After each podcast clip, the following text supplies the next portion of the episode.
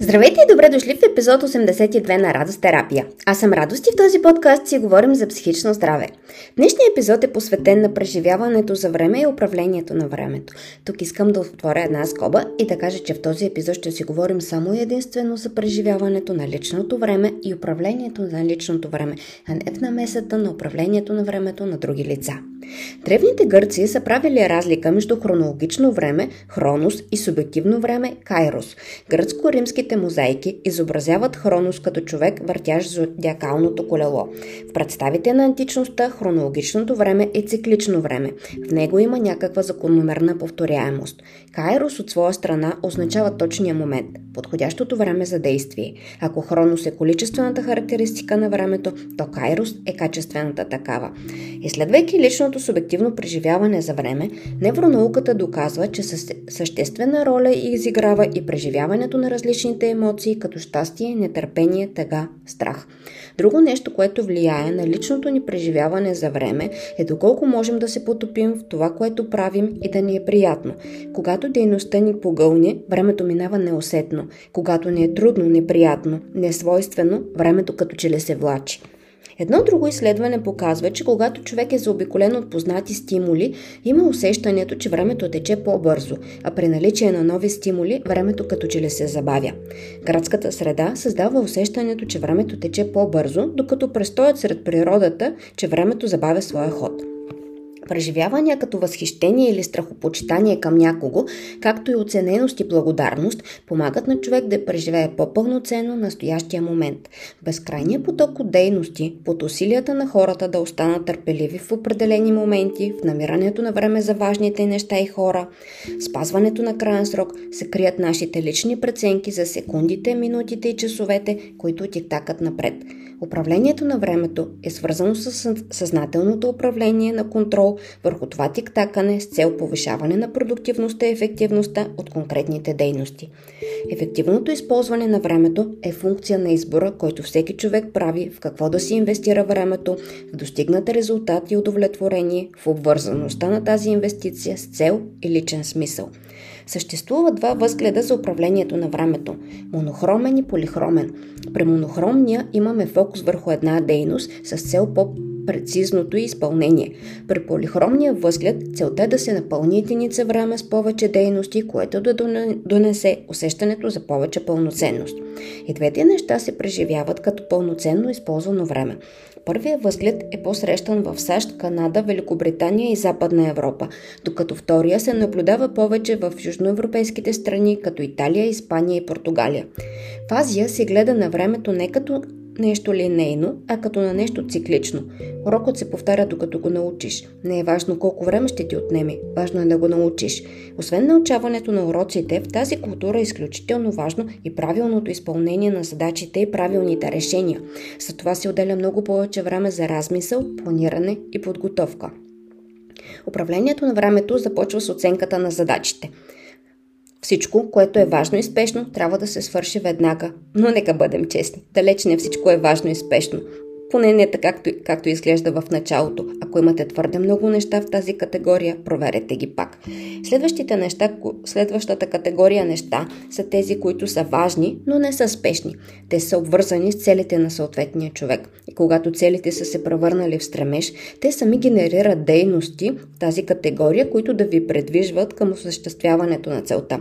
Ангажирането с целите означава и регулярно да се оставя време в графика за тези дейности.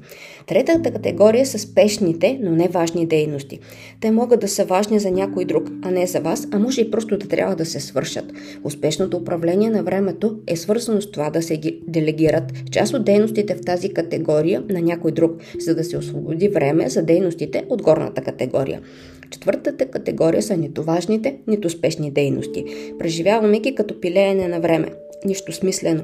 За успешното управление на времето е добре дейностите от тази категория да бъдат редуцирани, но не напълно отстранени, защото някои от тях носят чувство за отмора. Какво още е важно, за да се подобри управлението на времето? Организирането на нещата, които човек прави редовно – работа, домашни задължения, фитнес. Редуциране на нещата, които ни обичаме да правиме, но се налага да правим. Определяне на лични цели и дейности, свързани с реализирането на тези цели.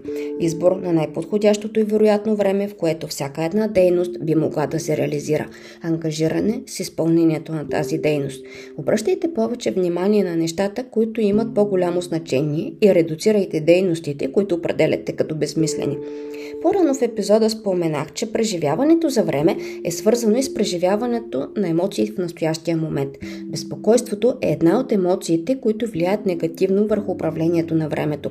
То откъсва човека, който го изпитва от настоящето и дейностите в настоящето и го фиксира в едно абстрактно бъдеще, което никога не престига, но пък изразходва несразмерно много енергия и време за хипотетично обмислене.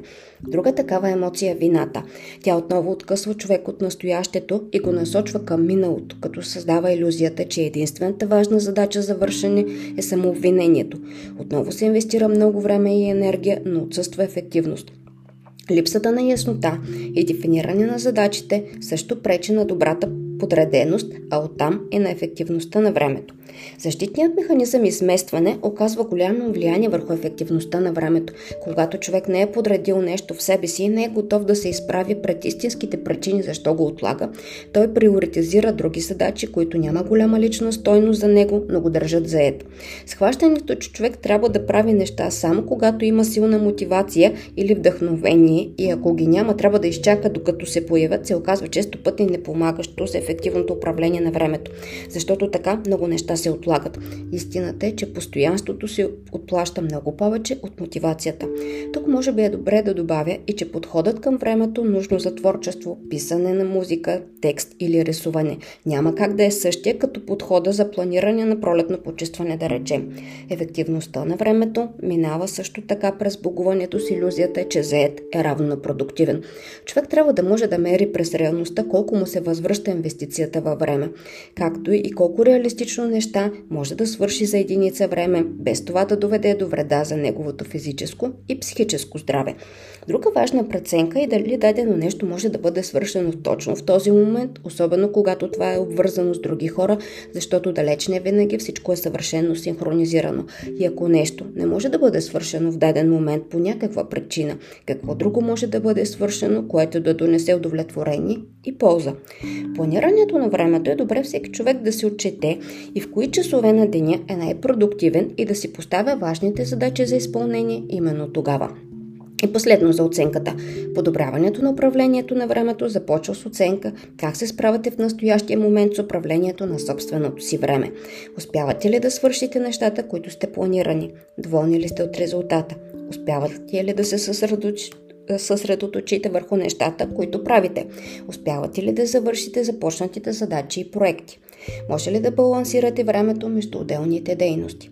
Оставяте ли си време за отмора и приятни преживявания?